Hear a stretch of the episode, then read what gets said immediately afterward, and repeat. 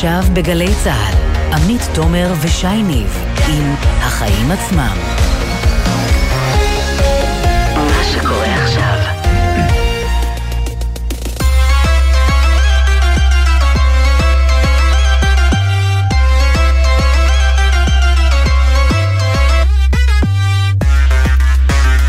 עכשיו שש וחמש דקות, אתם על החיים עצמם, התוכנית הכלכלית-חברתית של גלי צה"ל. אני שייני ואיתי באולפן עמית תומר, מה המצב עמית? מעולה, מעולה, החום בחוץ אה, נותן לנו משאב של אופטימיות אה, לאולפן, ואנחנו הולכים לדבר היום על אה, תוכנית אופטימית אה, נוספת, אה, תוכנית ההייטק של אה, משרד החדשנות, להגדיל את מספר המועסקים בענף באמצעות אוכלוסיות שהודרו יחסית מהענף הזה, כמו חרדים, ערבים ואפילו נשים באופן כללי, ויש להם גם יעדים שאפתניים, לא בטוח שקרובים למציאות. כן, בעניין הזה תהיה פה אורנה רודי, מומחית לשוק העבודה ובעלת טור בגלובס, שתצנן קצת ככה את ההתלהבות סביב סיכויי ההצלחה של התוכנית הזו, וגם שרת החדשנות אורית פרקש הכהן, שבטח לא תסכים עם הביקורת. כן, אנחנו ממשיכים להיות גם עם חצי עין כל הזמן לעבר ההתפתחויות בין רוסיה לאוקראינה. אתמול החיטה הגיעה בעקבות ההכרזה על הסנקציות לשיא של תשע שנים, וננסה להבין בעקבות זה עד כמה שוק הקמח והלחם בהתאם הולך להיפגע ולהתייקר כאן אצלנו בישראל. כן, הממונה החדשה על התחרות הודיעה היום על התנגדותה למיזוג בין שטראוס למשק ויילר. אנחנו נדבר כאן עם ראש צוות המזון ברשות התחרות, ונבדוק איתו האם יש פה סנונית שמבשרת על מדיניות אקטיבית יותר. והבטחנו לכם, שי, לעקוב אחרי הסכם הבטיחות בענף הבניין שנחתם בחגיגיות אי שם בנובמבר 2018, אבל מאז לא ממש מיושם בשטח. אז היום תהיה כאן נציגת ההסתדרות, אלו שאיימו אז בשביתה במשק, היא תספר לנו איפה הם היו בשלוש השנים האחרונות. וגם... יום הקולנוע נמצא ממש בפתח, זה אומר כרטיסים מוזלים לכולנו, אבל משום מה עם אותה עמלה מוזרה ומיותרת על הזמנה באינטרנט. כתבת התרבות שלנו, טליה בן צור, תהיה כאן לספר לנו על זה, וגם חבר הכנסת לשעבר איתן כבל, שניסה, ואיך נאמר, לא ממש הצליח לשנות את האבסורד הזה. כן, אבל uh, לפני הכל, שי, כמו תמיד, מה הכותרת שלך היום?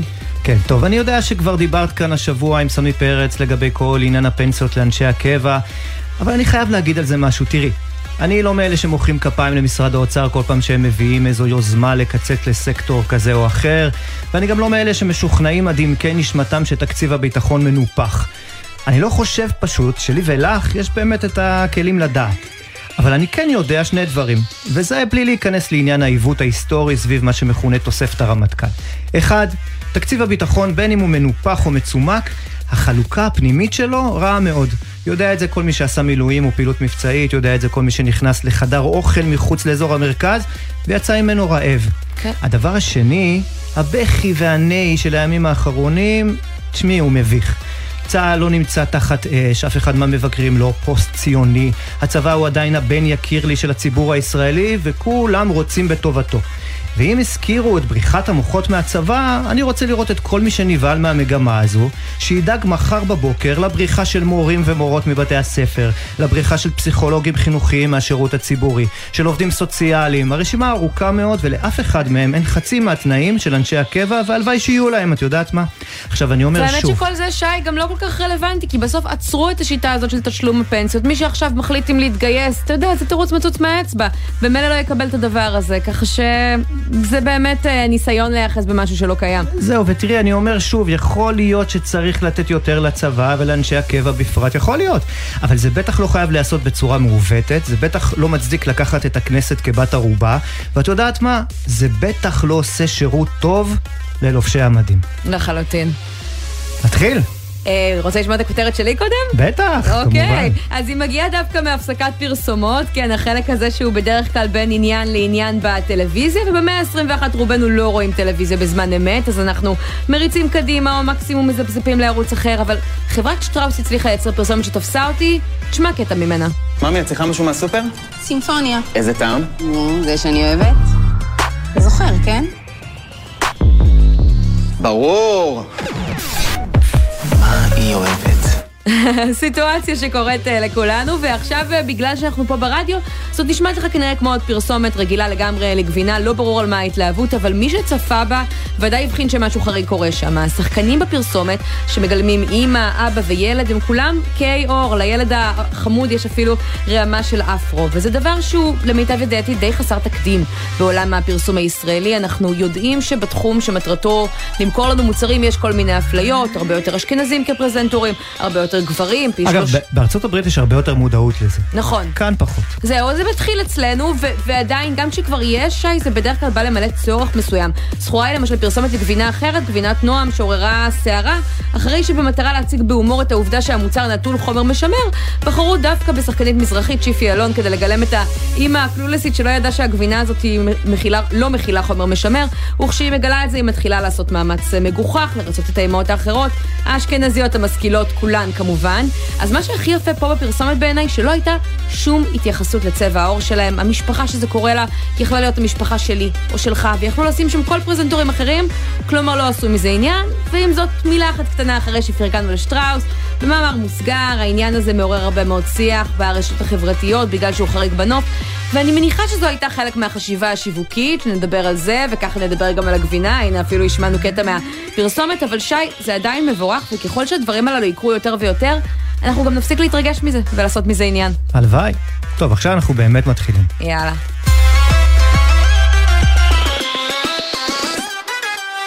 אז uh, שמענו על תוכנית ההייטק השאפתנית של uh, שרת החדשנות אורית uh, פרקש הכהן, שבעצם מדברת על עד סוף 2026 להוסיף כמעט 200 אלף עובדים חדשים להייטק, ולא סתם עובדים, היא רוצה לתת שם ייצוג משמעותי שיכפיל את מספר החרדים בתחום וישלש את מספר הערבים. נשמע טוב. נשמע מצוין אפילו. לא אבל... בטוח עד כמה זה ריאלי, אבל יש לנו כל מיני הסתייגויות, וכדי לפרוס אותם הזמנו לפה את אורנה רודי, מומחית לשוק העבודה ובעלת טור בגלובס, שלום לך.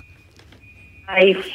אז uh, ככה, הבאנו אותך כדי uh, לבאס, אבל uh, את אומרת בעצמך מילים יפות, לא בטוח שיש להן כיסוי, נכון?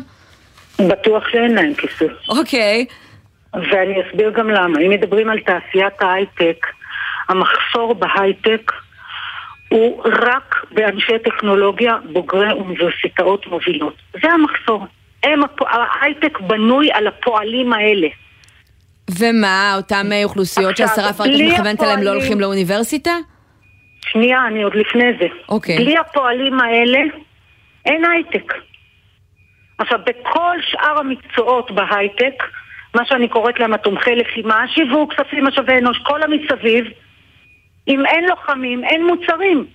זאת אומרת, אם לא יגדל השיעור של אנשי הטכנולוגיה שחסרים בהייטק, לא יקרה כלום. אבל את יודעת, אורנה, אנחנו שומעים דווקא מאנשי הייטק תמיד, שהם נורא בעד גיוון, ושהם לא מחפשים בהכרח יוצאי אוניברסיטאות כאלה ואחרות, ושהם מאמינים שאפשר להצליח דווקא כשמגיעים מכל מיני מקומות, אז מה זה... אז אני מקריאה לך עכשיו את המספרים מסקר של הרשות לחדשנות, בסדר? קדימה. אנשי פיתוח בהייטק, 84% מהם אקדמאים, 84 אחוז, שההתפלגות שלהם היא 58 אחוז בוגרי אוניברסיטאות, פחות מחצי, 26 אחוז מכללות. גם בוגרי מכללות במדעי המחשב מתקשים למצוא עבודה בהייטק. אז, אז מה אפשר בכל זאת לעשות כדי לשנות את התמונה העגומה הזאת? קודם, אני לא חושבת שלכל מחלה יש פתרון. בואו נתחיל מזה. זה לא קצת לא סנוביזם, אבל תגידי אורנה, זה לא קצת סנוביזם של ההייטק? לא, למה, למה לא, שנכשיר את, לא. ה, את הרצון הזה שם לראות אנשים שהם okay. כמוני כמוך? אבל זה ממש לא זה, תבינו, זה היי-טכנולוגי. צריכים אנשים ברמה נורא גבוהה, צריכים בוגרי, אנשים שלמדו מצטייני מתמטיקה חמש יחידות. זה מה שצריך בהייטק, נו מה לעשות? אז את אומרת, אולי המדינה, את השקל הנוסף שלה, היא צריכה להשקיע לא אה, בקצה באמצעות כל מיני הכשרות זריזות, אלא בחינוך, בחינוך היסודי, כדי לתת לאותם אנשים נקודת זינוק הרבה יותר טובה, ולא לעשות איזה מין תוכנית אינסטנט, נכון? בוודאי, זה בדיוק מה שאמרת, מה גם שהתוכניות האלה לא עובדות. אתם יודעים כמה עולה ראש בתוכנית הזאת? משקיעים בין 40 ל-50 אלף שקל בראש, בבן אדם אחד, וואו. שזה יותר מתואר בטכניון, זה יותר מתואר בבן אדם בטכניון. אבל אחר כך שוק העבודה לא רוצה אותם. שוק העבודה לא... הייטק, ההייטק האמיתי, כחברה שמוכרת קומקומים באינטרנט זה לא הייטק. אבל למה? כי מה מלמדים אותם ולמה זה לא רלוונטי? אי אפשר ללמוד להיות אה, אי אפשר, כמו שאי אפשר להיות רופא בשלושה חודשים ולא בשישה חודשים, אי אפשר גם להיות אה, איש פיתוח בתקופה הזאת. אבל כולנו מכירים את הסיפורים שהמוצלחים ביותר, אלה שעשו אקזיט ענק, עשו את זה בגראז' של לא ההורים, לא נכון. בחלק אבל, האחורי לא של נכון. הבית, כשהם לא למדו שום דבר, או שהם עזבו את בית הספר לא. מתישהו בכיתה י"א, נכון? יש, הרבה, יש כאילו, אתה יודע, זה אפילו לא פרומיל של הפרומיל, אני די, אני כבר עייפה מלשמוע על סוקרברג ועל ג'ובס, די. אבל תגידי, אורנה, אולי חלק מהבעיה זה שאנחנו קצת מיושנים, כלומר, אולי לא שלושה חודשים, אבל את יודעת, נגיד היום אה, הרבה פעמים אה, אנשים שנמצאים באוניברסיטאות חושבים אה, שהם יקבלו משרות יותר טובות ויותר משכורות, וזה באמת המצב עם תואר לא שני ועם דוקטורט, והכשרה מאוד מאוד ארוכה עד שמגיעים למצב שיוצאים לשוק העבודה. אבל זאת לא הבעיה, הבעיה הרבה יותר גדולה. לא נעים לי להגיד. זה פשוט יכול אין... להגדיל את ההיצע. לא, אבל לא זאת הבעיה. אין מספיק אנשים מספיק חכמים. זאת הבעיה. אין, אין, מאיפה נביא אותם? מאיפה השרה תביא עכשיו אנשים שעזבי, מה עושה? את יודעת, אני, אני חשוב לתת דוגמה למשל את 8200. אומרים, אבל גם 8200 זה בוטקאמפ, זה נכון. אבל אורנה, מה זה חכמים? את יודעת, לא כל אחד צריך להיות מנכ"ל הסטארט-אפ. אבל אני עונה, מנכ"ל הסטארט-אפ הוא פחות חשוב מהאיש שיפתח את המוצר. אם אין מי שיפתח את המוצר, מנכ"ל סטארט-אפ יכול להיות מנכ"ל עד מחר. לא, אורנה, אני הייתי צריך להכין קודם את עמית לזה שאורנה היא לא מגדולי הפוליטיקלי קורקט, היא אומרת את אה, הדברים. אה, היא נבהלה, עמית, אני ממש מתנצלת. לא, לא נבהלתי, אני פשוט לא בטוחה שאני אה, מסכימה ש... אוקיי. אני, אני פשוט עוד לא אמרתי את המשפט הכי חשוב. כל תומכי הבוטקאמפים נותנים כדוגמה את 8200 ואומרים גם 8200 זה בוטקאמפ. מה הם לא אומרים? את מי 8200 לוקחים? כל מי שרוצה? 8200 לוקחים רק את המצטיינים עם החמש יחידות מתמטיקה ופיזיקה. לא, אבל בסדר, אני שמח שהזכרת את 8200, כי זה, זה בדיוק העניין, כי, גם, כי זה הרעיון של להתחיל קודם, ולא שם בקצה. כלומר, אנחנו יכולים להביא הרבה יותר ל-8200 מהפריפריה. לא, את אותן אוכלוסיות, אבל אתה לא את אותן אוכלוסיות, ש... לא את מי שאני רוצה. מה זאת אומרת? אנחנו יודעים שיש הרבה מאוד אנשים מספיק. טובים בפריפריה, וכאלה שהייתה להם נקודת זינוק פחות טובה. לא, יש להם חמש יחידות, ועדיין, ועדיין הם לא מגיעים ליחידות הטכנולוגיות אה, אה, של הצבא, באחוזים מאוד נמוכים. והיום אנחנו רואים בשנים האחרונות שיש כל מיני תוכניות. תוכניות שמתמרצות ומסתכלות יותר על, ה, על הפריפריה, ואנחנו רואים שמגיעים אנשים טובים, ושם כנראה שכדאי להשקיע את הכסף של המדינה. תכף תהיה כאן שרת החדשנות לדבר על זה.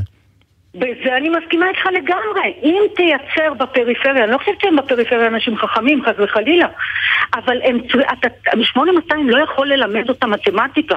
הם צריכים להגיע לשם מוכנים. או. אם ישקיעו בבית ספר יסודי, בוודאי, אבל איזה שר... אז אם אני מבינה, השורה התחתונה שלך זה שאין פתרונות קסם מהירים, לא נראה פה זינוק במספר עובדי הייטק תוך שנה או תוך שנתיים. אם רוצים ברור. לעשות את זה, צריך להתחיל מלמטה, וזה ייקח זמן, נראה לי לפחות עשור. אוקיי, מה בכל זאת אפשר לעשות אם רוצים לתמוך באוכלוסיות האלה? הייטק זה לא הסתדרות המורים, לא כולם צריכים להיות בהייטק. אם רוצים לשפר את ה... את, את, את שיעורי התעסוקה באוכלוסיות ספציפיות, תלמדו אותם מה שבאמת יניב ערך. קחו את כל הטונות של הכסף הזה, ת, ת, ת, תלמדו שפות. כן. את יודעת שיש ערבים שלא יודעים עברית, לא יכולים לעבוד בעבודות הכי פשוטות?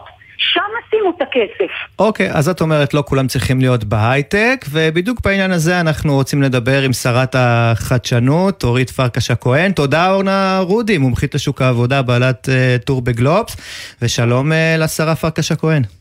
שלום, ערב טוב, לכם למאזינים. אז שמענו uh, מאורנה, וזו ביקורת uh, שנשמעת גם uh, מאוד, שהפתרון שאתם מנסים לייצר הוא קצת פתרון קסם, כלומר יעדים מאוד שאפתניים לזמן קצר, ולא בטוח שאפשר לעמוד בהם. מה את אומרת על זה?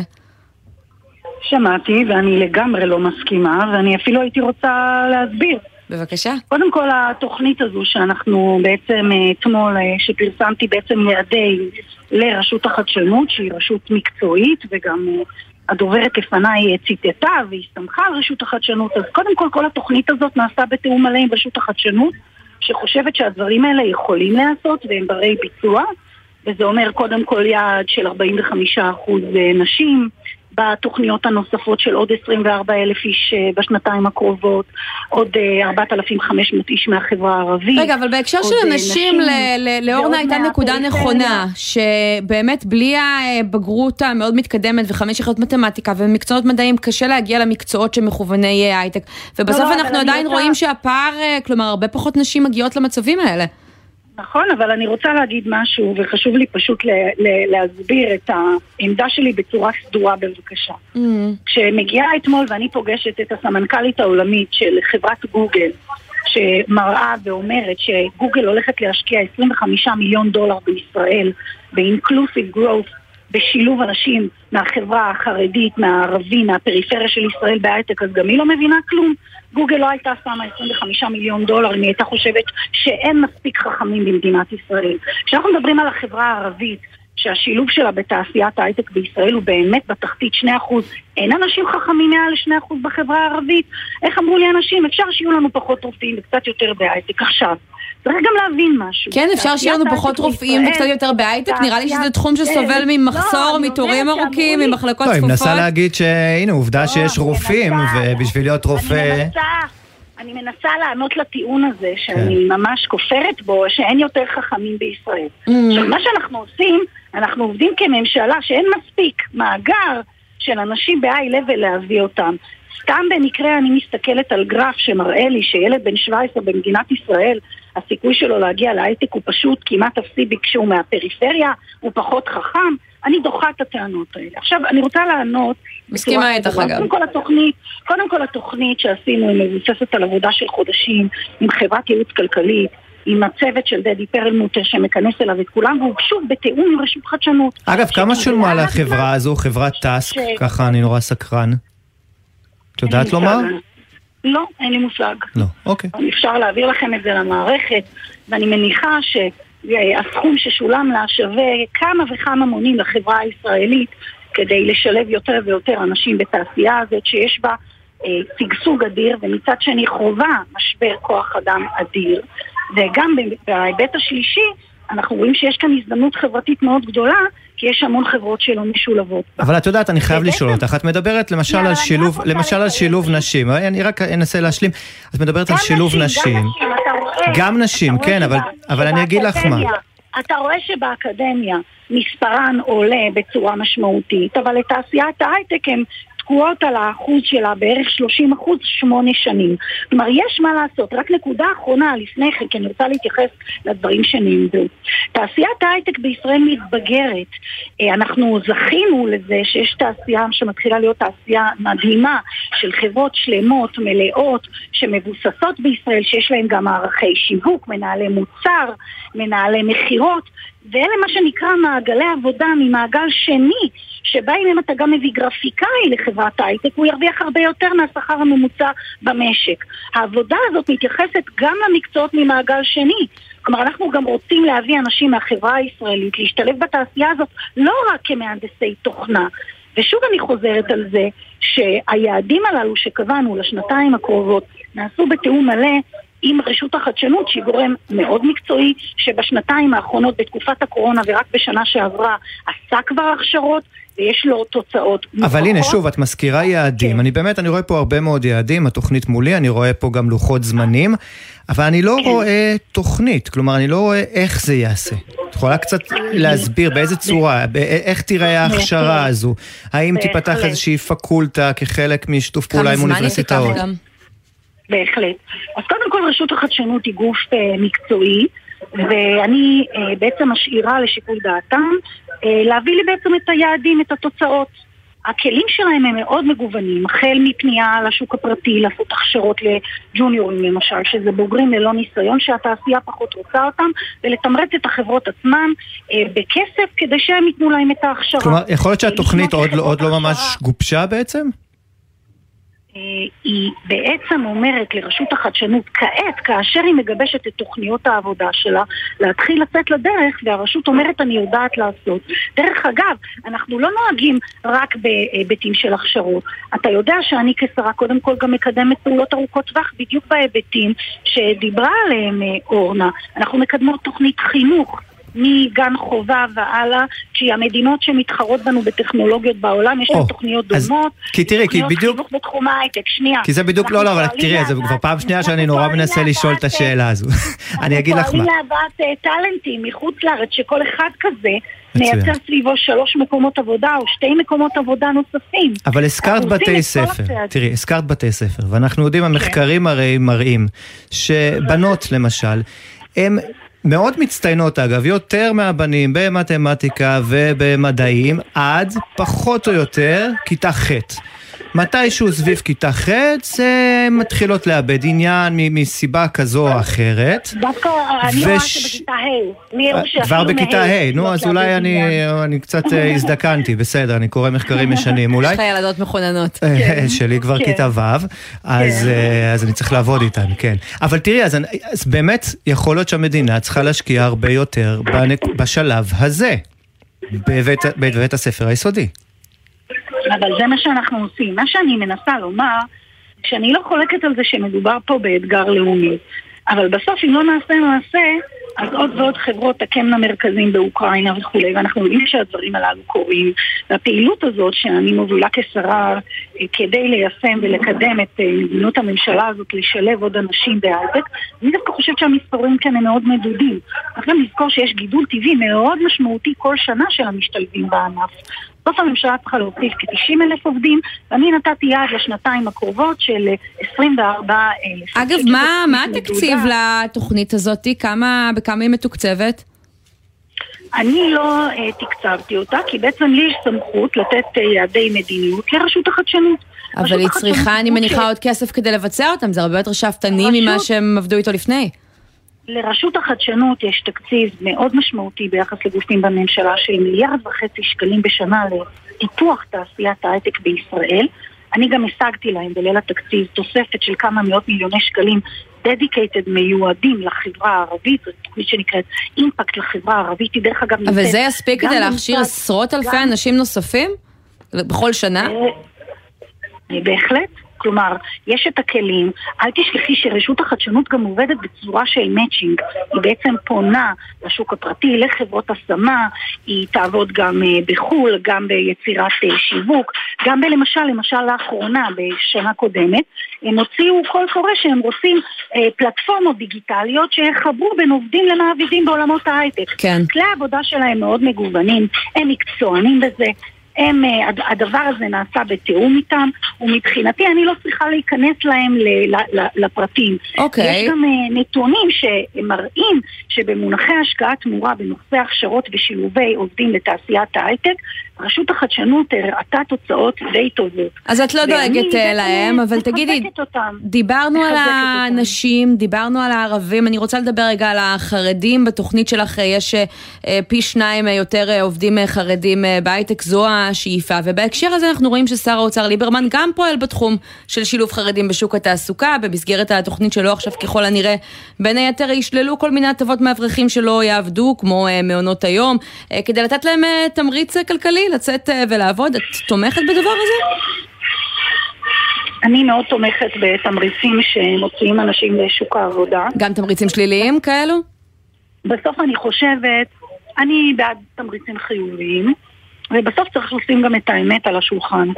כשאנחנו מסתכלים על החברה הישראלית בתמהיל שלה היום, ובאחוזי הגידול הדמוגרפי והילודה של החברה החרבית, החרדית לעומת כלל החברה בישראל, בסוף אנחנו נמצא את עצמנו בעוד 15 שנה מהיום ויותר במודל כלכלי שלא עובד, שלא עובד. ולכן צריך לייצר מצב שבו החלוקה ביצירת, אה, בשוק העבודה תהיה מידתית, ואני חושבת שככל שמעודדים... אז את בעד שלילת ההנחות למעונות יום, לארנונה, כל מה שמדובר עכשיו בממשלה. אני בעד מתן תמריצים למעמד העובד, למעמד הביניים, אני חושבת שהגיע הזמן לחזק אותם, אנחנו עושים את זה כממשלה. למשל בתוכנית אה, הכלכלית של אה, שר האוצר, כאשר הוא בעצם הגדיל והכפיל את נקודות הזיכוי בעד בגין שני ילדים מגילאי שש ומעלה, הוא כיוון, הוא כיוון לאותם זוגות אה, צעירים שבעצם קוראים תחת הנטל. אני העליתי בממשלה את האג'נדה שלי ושל כחול לבן, אני חושבת שלטפל בהדרגה במשימה לאומית של חינוך חינם מגיל 0 עד 3 בעיניי בשלב הראשון לזוגות עובדים הוא קריטי. היום הרבה מאוד מהאנשים, מהאנשים המובטלים הם נשים צעירות, אסור לנו שיהיה להם את השיקול הזה של לא משתלם לי לצאת לעבוד כי רק המעונות אה, אה, כבדים לנו בכיס. בסוף עלויות הדיור הם אה, אתגר מאוד גדול שצריך לטפל בו, ו, ועד שנטפל בו, כן, לפחות בוא נפנה לזוגות הללו, שהם החוסן שלנו, ברור. את הכסף מדי חודש, נפנה להם כמה אלפי שקלים טובים. אני חייב לשאול אותך, ממש, ממש, אנחנו כן. צריכים לסיים, ובכל זאת אי אפשר שלא לשאול אותך, בכל זאת את חברה בכחול לבן, ואנחנו רואים עכשיו את החריקות בקואליציה, וסיעת כחול לבן ממש מחרימה את החקיקה בכנסת, אפרופו עניין הפנסיות של אנשי הקבע. לא הגזמתם? אנחנו כולנו בכחול לבן אה, מאוחדים אה, בנושא. תראה, זה שאנחנו תמיד המבוגר האחראי ומפלגה מאוד ממלכתית, זה לא אומר שאנחנו לא צריכים לעמוד על שלנו. זה לא אומר שאתם לא יכולים להשתולל לפעמים. אה, אנחנו לא משתוללים, אבל אנחנו, מה שנקרא, אה, עומדים על שלנו, כי יש פה חבילה של חמישה חוקים שעברו אה, בהצבעה בממשלה, שעברו ועדת חקיקה. למשל, תוכנית של בני גנץ של ממדים ללימודים, שתזכה תלמידים, חיילים, סליחה, בצה"ל, בסבסוד תואר ראשון, אנשים שחיילים שצריכים חיזוק שוב מהפריפריה. רגע, אבל השרה פרקש הכהן, עכשיו מדובר על התוכנית הזאת, ובתקופה הזאת אני חייבת להגיד לך, כשמדובר על העלאת שכר המינימום, כן או לא, במתווה כזה או אחר, לעובדים חלשים רבים ועל זה אמורים להצביע. כשיוקר המחיה משתולל ואמורים להצביע על התוכנית הכלכלית, זה לא אה, מה שנקרא עומדים על שלנו מול חברי הכנסת, זה עומדים על שלנו מול הציבור. אז האם זה נראה לך הגיוני לעשות את זה על... העובדה שיקצו יותר ממיליארד שקלים בשנה לתשלום תוספות לאנשים שפרשו לפנסיה אה, מוקדם? אז אני שוב מסבירה לך שמדובר כאן בחבילה שלמה של אה, נושאים ולא רק בזה, היה גם צוות שהיה אמור לקום בנושא שירות החובה, שירות, אה, מתווה שירות שמשלב חרדים בשירות לאומי, יש אה, כוח אדם שזה נקרא חבילה של חוקי ביטחון, חיזוק של כוח לגבי פיקוח בשטחי C, למרות מה שמנסים להציג, לא מדובר רק בנושא הזה, וגם הנושא האחרון הזה בסוף עבר בממשלה, אני יכולה וזה נראה לך הגיוני להקצות יותר ממיליארד שקלים בתקופה כזאת, כשבעלי עסקים קורסים בקורונה, כשיוקר המחיה קיים, לנושא הזה, לאנשים שהולכים ברובם לקריירה שנייה, וגם בלי התוספת נהנים מתשלומי פנסיה נדיבים? אנחנו כממשלה עושים גם וגם, עושים רפורמות במחירי מזון, מטפלים ביתר הדברים כמו שאני למשל הצגתי, מטפלים בסוגיות של חינוך במעמד הביניים, וגם פה את צריכה לזכור שאנשים כאלה כשהם מתחילים לעבוד, כמעט כל התשלום הזה חוזר במיסים, כי מתחילים לגבות מהם מיסים כשהם עובדים. אה, יש כאן אה, משהו שהוא בנפשו של... אה, מבינה, אבל כמו שאת יודעת, שרת החדשנות העוגה כן. מוגבלת, ואני חושבת שאפילו לטובת התוכנית שלך והיעדים השאפתניים שאת מציבה, היה יותר ראוי לקחת את הכסף הזה מאשר לתת לאנשי קבע פנסיות. אבל תראי, תשמעי, יש יישור קו מאוד יפה בכחול לבן, אה? אין שום חריקה שם ב... כשרמטכ"ל מנהיג את המפלגה, קשה שלא. שרת המדע והטכנולוגיה מכחול לבן, נורית פרקש הכהן, תודה רבה על הדברים האלה. ערב טוב לכם, ערב טוב.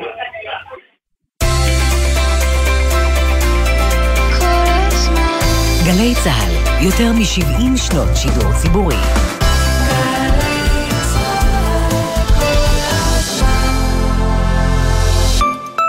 שלום, כאן רני איידלר, מנכ"ל תמיר, תאגיד המחזור של ישראל. היום יותר מתמיד, שמירה על הסביבה תלויה בכל אחת ואחד מאיתנו. לכן אני מבקש מכם להקפיד ולזרוק גם את אריזות הפלסטיק, כמו אקונומיקה, שמפו, חומרי ניקוי, מרכך כביסה ועוד, רק לפח הכתום. יחד נשמור על הסביבה. תמחזרו, זה מה שעושים היום. תמיר, חברה לתועלת הציבור. וואו, יוסי, איזה מורה דרך נהדר היה לנו היום, נכון? לקח אותנו לכל המקומות של הלוקלס.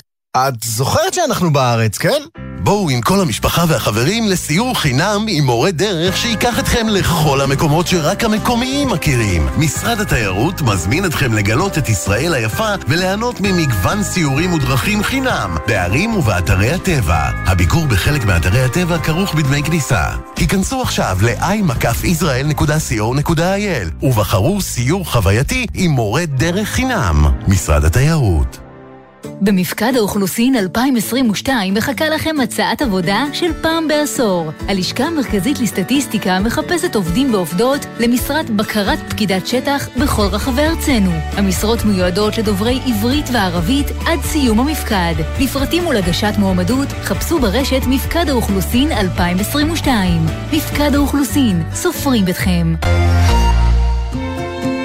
70 על 70 נתנאל סמריק מארח את אורנה בנאי לשיחה על רגעים בלתי נשכחים בקריירה ובחיים האישיים, עם קטעים נדירים מארכיון גלי צה"ל. אתה מוביל אותי פה באיזשהו מסע כזה שלא ציפיתי לו, אתה פשוט פה סוגר לי מעגלים, מפתיע ומכאיב על איזושהי חוויה באמת מיוחדת מאוד ומכוננת. שישי, שש בערב, גלי צה"ל. יש אנשים שנטחנים באיטיות, באדישות ובחוסר הצדק של הבירוקרטיה הישראלית. ויש מי שפונים ל"יהיה בסדר".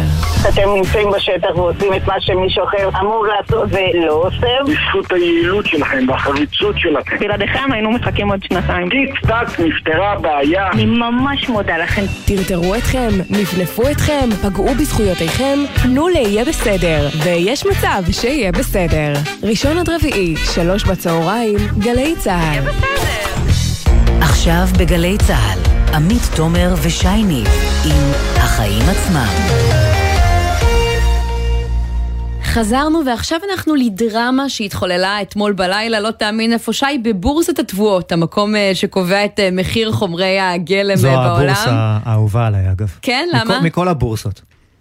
לא יודע, כי אפשר אה, לטעום מזה בסוף, לא יודע. זהו, כי אז... אה, בכסף אני פחות טוב. פשוט. אז כנראה שבקרוב, אה, לפי מה שהיא מבשרת, אנחנו נטעם דברים באופן כללי הרבה יותר ביוקר, כי הכל שם פשוט עלה בחדות, החיטה עלתה בשישה אחוזים ביום אחד, והגיעה לשיא של תשע שנים, הסויה בשיא של עשור, וכל זה כמובן רק עניין של זמן עד שזה יתגלגל לצלחת שלנו. מתי מחיר הלחם יעלה? יצרני קמח שאני שוחחתי איתם אמרו שהם אולי יוכלו להחזיק מעמד עד אחרי חג הפסח, ולמה? כי הם נערכו מראש וקנו הרבה חיטה, הבעיה הזאת היא לא מפתיעה, אלא שגם מי שהיה אחראי וניסה אה, להמשיך אה, אה, בעצם לרכוש חיטה בזול, נתקל בבעיה בכניסה לארץ, בנמלים, בעיה מוכרת וידועה. שהופכת את המצב עכשיו רק להרבה יותר חמור, ואיתנו בעניין הזה ויקו בכר, חבר בארגון יבואני תבואות ומנהל חטיבת הסחורות של חברת דיזינגוף סחר, שלום. ערב טוב. אז אה, קודם כל אולי תסביר לנו בקצרה איך המתיחות הזאת בין רוסיה לאוקראינה משפיעה על מחירי הקמח. אה, משפיעה ישירות, אה, צריך לומר, רוסיה ואוקראינה הם אסם תבואה מאוד גדול בעולם, במי- ובמיוחד כשזה נוגע לישראל, עקב הקרבה הגיאוגרפית אלינו, אנחנו רוכשים הרבה מאוד חיטה. וגם מוצרים אחרים, אה, חיטה לב- לבעלי חיים ותירס ל- למספוא וגם חיטה כמובן לקמח. ועכשיו אם יהיו סנקציות, בעצם הקשרים עם השחקנית הזאת אה, בסכנה, מה שבעצם מאוד יוריד את ההיצע. אתה נערכת לזה מראש? רכשת יותר חיטה בתקופה האחרונה? אה, בעיקרון אה, השוק בישראל בדרך כלל רוכש, אה, כפי שציינת לפני כן, אה, חיטים אה, בטווח זמן קצת יותר ארוך. אה, אנחנו לא רוכשים אה, מאוד מאוד קרוב, אלא רוכשים כמה חודשים קדימה. אה, אבל אה, יש השפעה מיידית, אה, כפי שציינת, יש אה, מאוד גבוהות, כך שגם לאחר שהחיטה הזאת תגיע, לאחר מכן אנחנו נאלץ לקנות חיטה הרבה הרבה יותר יקרה. היום כבר כשאנחנו הולכים לסופר לצורך העניין, אנחנו מרגישים בשינוי או שזה עוד לא הגיע למדפים? אה, מרגישים לא בצורה אה, מיידית, נרגיש את זה הרבה הרבה יותר אה, בהמשך. מתי? אה, כפי שאמרתי, בגלל, אני, אני מעריך שלאחר הפסח כבר אה, אנחנו נראה אה, עליות הרבה יותר משמעותיות. מה, של הלחם ומה מה עוד? אה, של הלחם, של הבשר, של, אה, של העוף, של אה, ביצים, אה, כלומר, אה, כל, כל מי שניזון, אה, בין אם זה אנחנו, אה, שבני אדם אוכלים את הלחם, את הקמח, ובין אם זה בעלי החיים אה, שניזונים מהתבואות. אתה מספר לנו בשיחה המוקדמת איתך שהישראלים כבר התרגלו לחיטה שמגיעה מרוסיה ומאוקראינה. מה זה אומר? זו חיטה מיוחדת באיזושהי צורה? אה, תחנות הקמח אה, התרגלו לכך, אה, הם יודעים להיערך, ב... כלומר תחנת הקמח מערבבת כל מיני חיטים ועם השנים, שוב בגלל שרוסיה, אוקראינה קרובה אלינו, יש שימוש יותר נרחב בחיטים שמגיעים משם ולכן שינוי בכך, אם אוקראינה תיסגר, רוסיה לא, לא נוכל לייבא ממנה, זה יוביל לשינויים כאן בתחנות הקמח. אז נערכת, רכשת חיטה בעשרות אה, דולרים אה, פחות, אה, ובעצם ככה כדי למנוע את התרחיש שקורה עכשיו שמחירי החיטה מאוד יעלו, אבל ממה שאני מבינה החיטה שלך תקועה, נכון? כמה זמן ממתינה בפקק בנמל? זה, זה פשוט נורא. גם, גם כבר שאנחנו מצליחים להיערך מראש, מגיעות לפה אוניות וממתינות שיא של אה, 47 ימים עד מרגע שאונייה מגיעה ועד לרגע שהיא מסיימת פה פריקה. וזה המון המון זמן. כל אונייה כזאת, עלות ליום של המתנה, אה, לי כיבואן עולה בערך כיום אה, 40 אלף דולר ליום. וואו. תעשו את המכפלות, תבינו, תבינו לאיזה הוצאות ש... אף אחד לא יכול לצפות או אף אחד לא יכול לכסות אותה. אתם מדברים עם מישהו בממשלה, בכנסת? יש איזה ניסיון אה, לייעל את מה שקורה היום מחוץ לנמלים? אנחנו מנסים, אנחנו כל הזמן אה, מנסים לפנות, אה, ואם אני יכול לפנות מכאן לשרת הכלכלה אורנה ברביבאי ולשרת התחבורה מרב מיכאלי ולשר האוצר אביגדור ליברמן, אנחנו משוועים לעזרה, אנחנו ממש משוועים לעזרה. יחסית מאוד מאוד בקלות אפשר לפתור את עניין הפקקים אה, בנמלים. זה לא פקקים שיש לנו על הכבישים, זה לא מאוד מורכב ולא מאוד מסובך, זה יחסית קל. אה, אם ראיתם, הייתה אה, אה, ישיבה בוועדת הכלכלה כן. של הכנסת השבוע, אה, ועדה מאוד מאוד סוערת, אה, ועלו שם רעיונות מאוד מאוד טובים ויחסית קלים ליישום. בוא נגיד, הרבה יותר קל מלפתור את המשבר בין רוסיה לאוקראינה שמזניק לנו את מחירי הסחורות, אז לפחות את זה אה, אפשר אה, לעשות וברמה אה, יחסית מיידית. ויקו, בחר נצטרף לקריאה שלך, ובינתיים תודה רבה על הדברים האלה. תודה רבה לכם. ערב טוב. ואנחנו אה, נשארים אה, בשוק המזון. רשות התחרות מודיעה לפני אה, שעה קלה כי היא מתנגדת למיזוג בין שטראוס למשק ויילר, יצרנית הטופו הגדולה בישראל, וככה המיזוג הזה ככל הנראה לא יצא לדרך. עכשיו, ויילר, הרבה אנשים לא מכירים את השם הזה, אבל אני רוצה רגע להסביר משהו.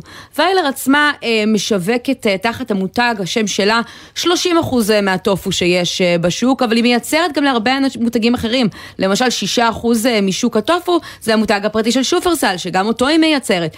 גם המוצרים של גד, שאתם רואים בתחום של אה, טופו והמזון הצמחי, היא מייצרת, וככה יש לה כוח גדול מאוד, שאם היו נותנים אותו לשטראוס, שחקנית שהיא אה, המובילה ביותר בנתח השוק שלה בתחום המזון כולו, זה היה הופך אותה למפלצת עוד יותר גדולה. צריך, צריך לומר ששטראוס עצמה היא מפיצה את המוצרים של משק ויילר. נכון, ועכשיו היא לא תוכל להיות גם הבעלים שלהם, ואנחנו הזמנו לכאן את עורך הדין צחי ברקוביץ', ראש צוות מזון במחלקת מחלקת אה, שווקים ברשת התחרות, שיסביר לנו למה. שלום צחי.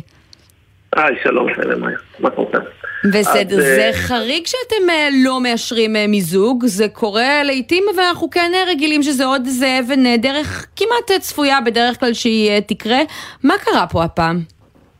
תראו, אז קודם כל נכון, אנחנו מקבלים המון מיזוגים במהלך כל שנה, שנה שעברה קיבלנו 270 מיזוגים.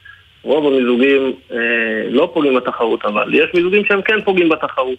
ובמקרים שבהם מיזוג פוגע בתחרות, אז אנחנו מתנגדים. ו, ופה בדיוק במקרה הזה זה מיזוג שבו בדקנו והלכנו לשוק הטופו ובחנו אותו במשך מספר חודשים, והבנו שבו אה, שוק שבו המשווק הגדול של טופו רוצה ללכת ולקנות את המפעל הגדול, את המפעל הגדול ביותר, ואחד משני מפעלים גדולים של טופו בישראל, שהוא הרבה יותר גדול גם מהמפעל השני, מיזוג כזה, אם הוא יצא לפועל, הוא יכול לפגוע בתחרות, הוא יכול לגרום לפגיעה במתחרים, הוא יכול להעלות מחיר לצרכן, לצמצם מגוון. אתה יודע מה, אולי זה הפוך, אולי היתרון לגודל שיש פה לשטראוס יכול אה, לשחק תפקיד אה, הפוך לטובת הצרכן. בסוף במיזוגים אה, יש, יש יעילויות, ואנחנו בוחנים אותם ביחס לנזק שגם יכול להיגרם. במקרה הזה שבו מפיץ שהוא גדול ומשמעותי ו... ובעצם הכי גדול בשוק בא וקונה את המפעל הכי גדול שיש ואין אלטרנטיבות לשחקנים האחרים אה, שהם היום מפיצים וויילר מייצר את עבורם מותג פרטי. אז במקרה כזה אה, כן יכולה להיפגע התחרות וכן יכולים להיפגע השחקנים ובטווח הארוך המחיר יכול לעלות, יהיה לנו פחות אה, מוצרים אחרים על המדפים וזה למשל מסוג המקרים שאנחנו כן נתנגד עליהם אה, וזאת הסיבה שהתנגדנו אה, בין היתר בשוק הטופו. אתם כן צופים כן אולי איזשהו מאבק משפטי מצד אה, אחד מהגורמים? לצורך העניין אני שם רגע את שטראוס בצד, אבל נגיד משק ויילר, אתה יודע, בסוף יש פה עסק שאומר, אני רוצה לצאת מהמשחק, זה שלי, אני בניתי את זה, ואני רוצה למכור. ואתם באים בעצם ואומרים, לא, אתם, אתם לא יכולים לעשות את זה. קודם כל אפשר, אה, חברות יכולות להתמזג ויכולות לעשות עסקאות, אבל אף אחד לא נותן לחברה את הזכות הקנויה לעשות עסקה שפוגעה בתחרות. בסופו של דבר גם התחרות היא ערך חשוב, ו- ובצד זכות הקניין יש קודם כל חובה לנו למנוע עסקה שפוגעת בתחרות. האם אה, משק ואל יכולה לעשות עסקה אחרת? יכול להיות, היא יכולה לעשות עסקה אחרת. האם אה, היא יכולה לעשות עסקה אחרת אה, שלא פוגעת בתחרות? התשובה היא כן, האם, האם העסקה הזאת... מה, יש עוד, אה, עלה במהלך הבדיקה שלכם שיש עוד רוכשים פוטנציאליים לוויילר, לא- שחקנים פחות לא- מרכזיים? לא- אני חייב להגיד, זה, זה משהו שאנחנו לא בוחנים, אנחנו לא מהנדסים שווקים, אנחנו באים ומסתכלים על העסקה, זאת העסקה שמונחת בפנינו. לא, אבל בסוף בסוף אתם כן מסתכלים מה, יעלה בגורלה של החברה הזאת, כי אם ויילר תצא מהשוק אז המצב יהיה עוד יותר ריכוזי ועוד יותר גרוע. אין לנו, אין לנו אף אינדיקציה שזה המצב, אגב. Mm. hmm במקרים קיצוניים יכול להיות שיהיה אפשר לשקול את זה. זה לא המקרה, אנחנו לא התרשמנו וגם לא נטען אה, בשום שלב שוויילר היא לא חברה טובה וחזקה, ואני חושב שטראוס קונה אותה כי היא חברה טובה ולא כי היא חברה שאו-טו-טו יוצאת מהשוק, זה ממש לא המקרה. אגב, אה, אנחנו אה, רואים מבחינת המחירים, שכבר אה, היום, לפני המצב שהדאיג אתכם, מחירי הטופו מאוד גבוהים, גם ברמי לוי וגם בשופרסל למשל, מחירי הטופו נעים בין 35 ל-40 שקלים לקילוגרם, בעוד שלצורך ההשוואה, בוולמרט האמריקנית אתה יכול למצוא טופו גם ב-22 שקלים לקילוגרם, בטסקו גם בפחות מ-20 שקלים, רשת המרכולים הבריטית. זה נובע מהריכוזיות שיש בשוק הזה, להערכתך?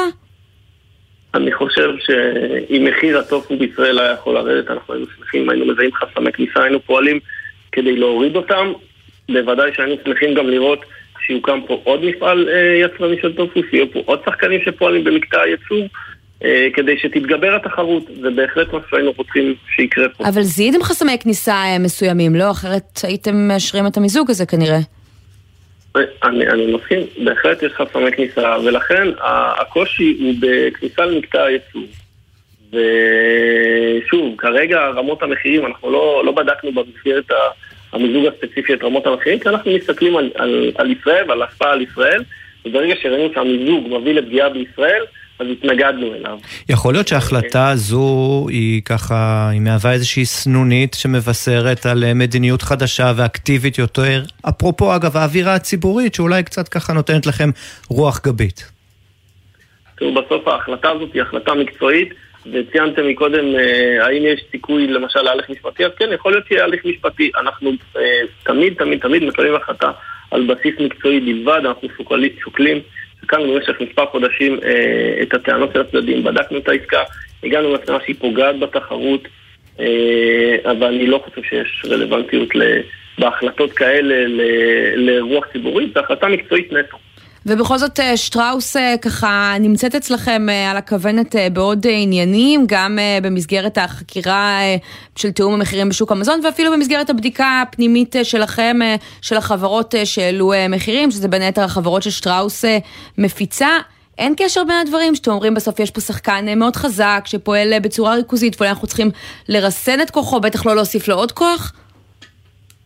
אז, אז כמו שאמרתי, באמת יש לנו הפרדה מוחלטת בין, ה, בין הסמכויות ובין ההליכים. ואני גם לא יודע ולא מתייחס להליכים האחרים שקורים בחקירה שיש בעולם המזון. אה, המיזוג הזה הוא מיזוג שהוגש אלינו לפני מספר חודשים, בדקנו אותו, הסתכלנו על נתונים, הסתכלנו על מידע, שמענו את הטענות של הצדדים, וקיבלנו החלטה שאין לה שום קשר לכל דבר אחר שמתנהל ברשות. אוקיי, עורך הדין צחי ברקוביץ', ראש צוות המזון במחלקת השווקים ברשות התחרות, תודה רבה לך. תודה רבה לכם.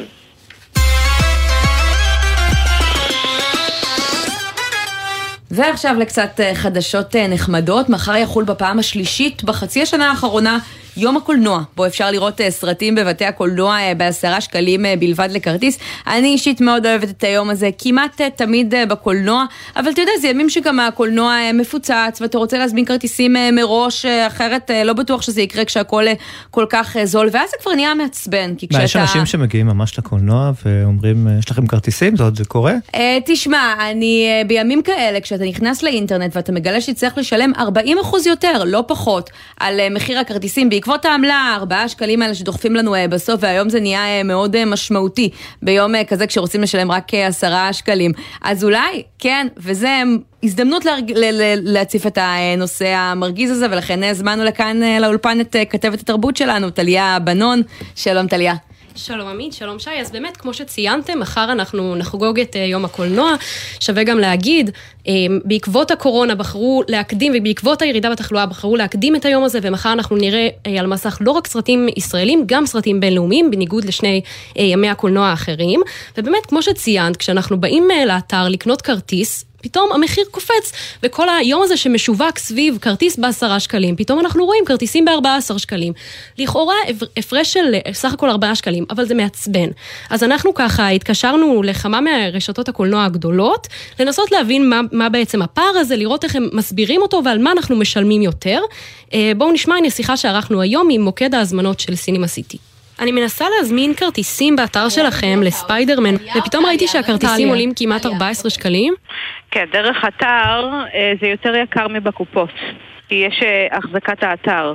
הבנתי, אבל מחר יום הקולנוע וזה, זה לא כרטיסים בעשרה שקלים? כן, בקופות זה עשרה שקלים. זה תמיד היה ככה עם העמלה? כן. ברגיל זה, זה יעלה לך כאילו במקום 40 שקלים, זה עולה 43.90. וזה ככה בכל הסניפים? כולם.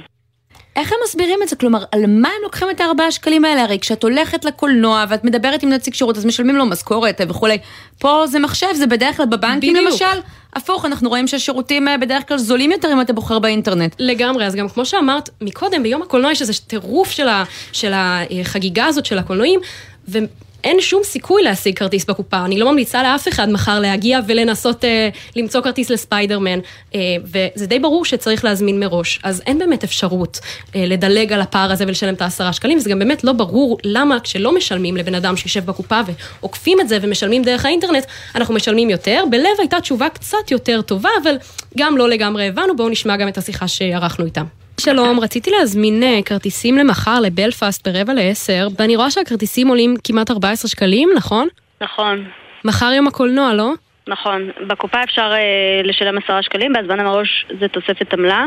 תוכלה לראות את הביקוש לסרט, אם יש אה, צורך להזמין מראש. תוכל לגשת היום לקופה ולשלם אה, עשרה אה, שקלים. באתר אני רק יכולה עם העמלה לשלם. כן. אז בדיוק, כמו שהמוקדנית הזאת אומרת בשיחה, מסתבר שהעמלה שאנחנו משלמים היא החזקת האתר. זה עולה לנו עוד 4 שקלים. יש לציין, יש הפרשים ברשתות, אה, יש כאלה שלוקחות 13 שקלים ו-90 אגורות וכאלה שלוקחות 14, בכל מקרה אנחנו משלמים יותר באינטרנט. כן, טוב, זה גם uh, כמעט מתואם. בוא נגיד, את מצאת דוגמה אחת, איזה צדיק אחד בסדום ש... ש... שניים, שני צדיקים בסדום, בסיני סיטי ובלב תשלמו 13 uh, אה, שקלים ו-90 אגורות באתר, ביס פלנט וברב-חן, שהם מאותם בעלים, אותה קבוצה, 14, אבל... באמת אה, יש הבדל באתר. אוקיי, טל, טליה בנון אה, צור, כתבת עסקת תרבות, תודה רבה, ואנחנו מצרפים עכשיו לשיחה את אה, איתן כבל, פעם יושב ראש ועדת הכלכלה, שניסה לשנות את המצב האבסורדי הזה. שלום לך. שלום, ערב טוב. אתם ניהלתם דיונים רבים על העמלות המיותרות האלה, וקראתם לבטל אותם, וזה אפילו הגיע לוועדת הכלכלה, ואני חושבת שזה אושר שם. מה קרה?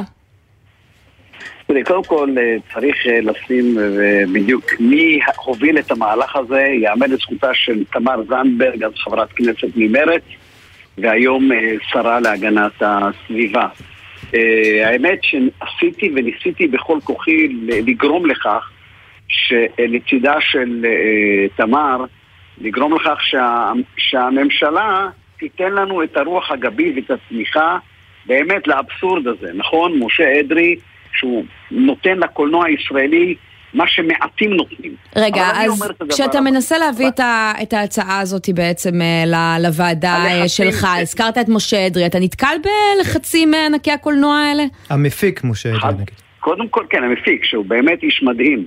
אה, אבל יחד עם זאת, בכל הכבוד לו, אבל בעניין הזה ייאמר לזכותו שהוא מצליח לגרום לשרת התרבות דאז והספורט, שכנתי מירי רגב, היום חברת הכנסת מירי רגב, אה, לעמוד על הרגליים האחוריות ולמנוע את אה, העברת החוק או התקדמותו, התקדמותה של הצעת אז מה, איפה זה אה, נפל? באיזה שלב?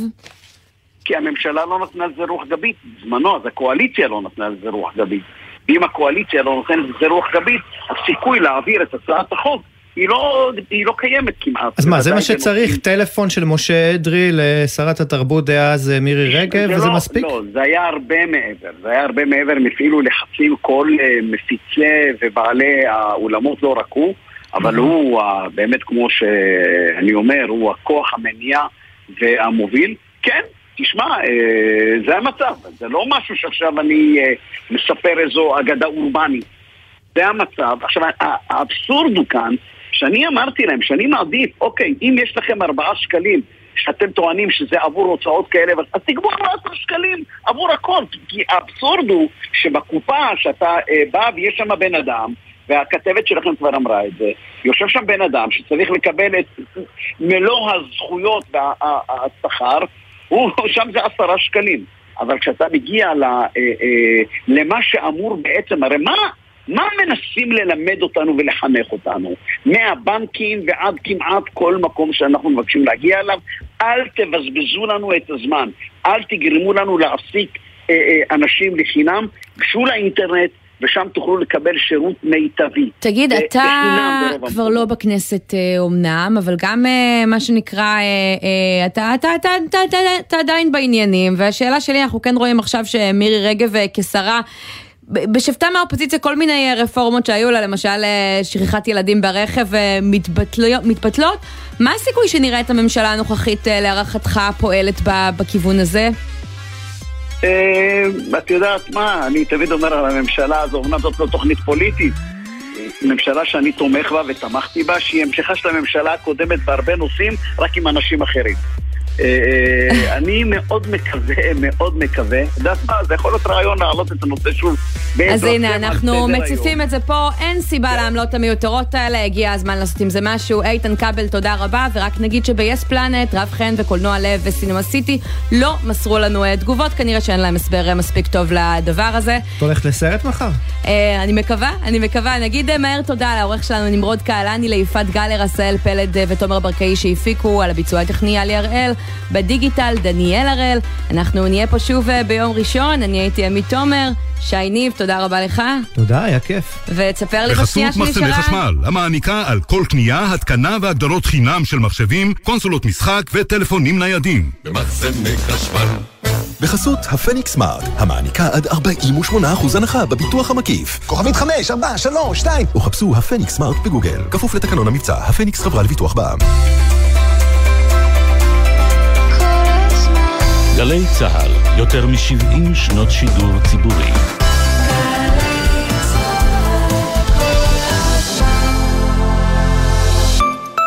שלום, קניב סולטן, ורציתי לספר לכם שהפסקתי לזרוק והתחלתי להחזיר. כי כשאני זורקת בקבוקים לפח, אני זורקת על הסביבה, אבל כשאני מחזירה אותם לסופר, הם מתמחזרים והופכים להיות מוצר אחר, כמו בקבוק. אז אני לא זורקת, אני מחזירה, כי הסביבה ואני זה קשר רב פעמי. המשרד להגנת הסביבה הרחיב את חוק הפיקדון גם לבקבוקי משקה גדולים. והיום ממחזירים אותם בנקודות המכירה, מקבלים את דמי הפיקדון ושומרים על סביבה נקייה. מפסיקים לזרוק, מתחילים להחזיר. פרטים באתר המשרד להגנת הסביבה. מהביאנלה בוונציה לתל אביב. השקת בכורה בישראל. בית חולים שדה איקס. עכשיו במוזה. מוזיאון ארץ ישראל תל אביב. יש להזמין תור מראש באתר המוזיאון. זירות תרבות בירושלים. אתם מוזמנים לסוף שבוע של תרבות ואירועים בירושלים. ישראל אהרוני והילה אלפרט בזירת אומנות הבישול. להקת ורטיגו ורוני סומק בזירת מחול ושירה. אהוד בנאי וג'יש בזירת מוסיקה דו-לשונית. זירה רב-תחומית של אופרה, מוסיקה, מחול ואומנות רחוב. ועוד עשרות מופעים מגוונים למזמינים חבילות לינה בחודשים פברואר ומרס בירושלים. עוד פרטים באתר iTravelJerusalem.com להתרגש בחורף הירושלמי. קיבלת הודעה בזמן הנהיגה? נניח שאת בראיון עבודה. אז ספרי לי קצת על עצמך. בראיון עבודה אף אחת אינה עונה להודעות, ואף אחת אינה מצפה ממך שתעני להודעות. כך גם בנהיגה, רק הרבה יותר חשוב, כי שימוש בטלפון הנייד בזמן הנהיגה מעלה את הסיכון לתאונה פי עשרה. אז גם בנהיגה, הודעות יכולות לחכות. אם זה דחוף, מתקשרים. הרלב"ד, מחויבים לאנשים שבדרך. גלי צה"ל בקונצרט שיר היונה, תזמורת ירושלים מזרח ומערב ותזמורת סימפוניית ממרוקו בשיתוף פעולה בינלאומי ראשון עם ברי סחרוף, ויולט סלמה, יסמין לוי, נרקיס, סאנה מרחתי ממרוקו ועוד. בניצוחו ובניהולו המוזיקלי של המאסטרו תום כהן. בחמישי הבא, שמונה בערב, במסגרת פסטיבל שיר היונה בפארק תמנע ובשידור חי בגלי צה"ל. מיד אחרי החדשות, נורית קנדי.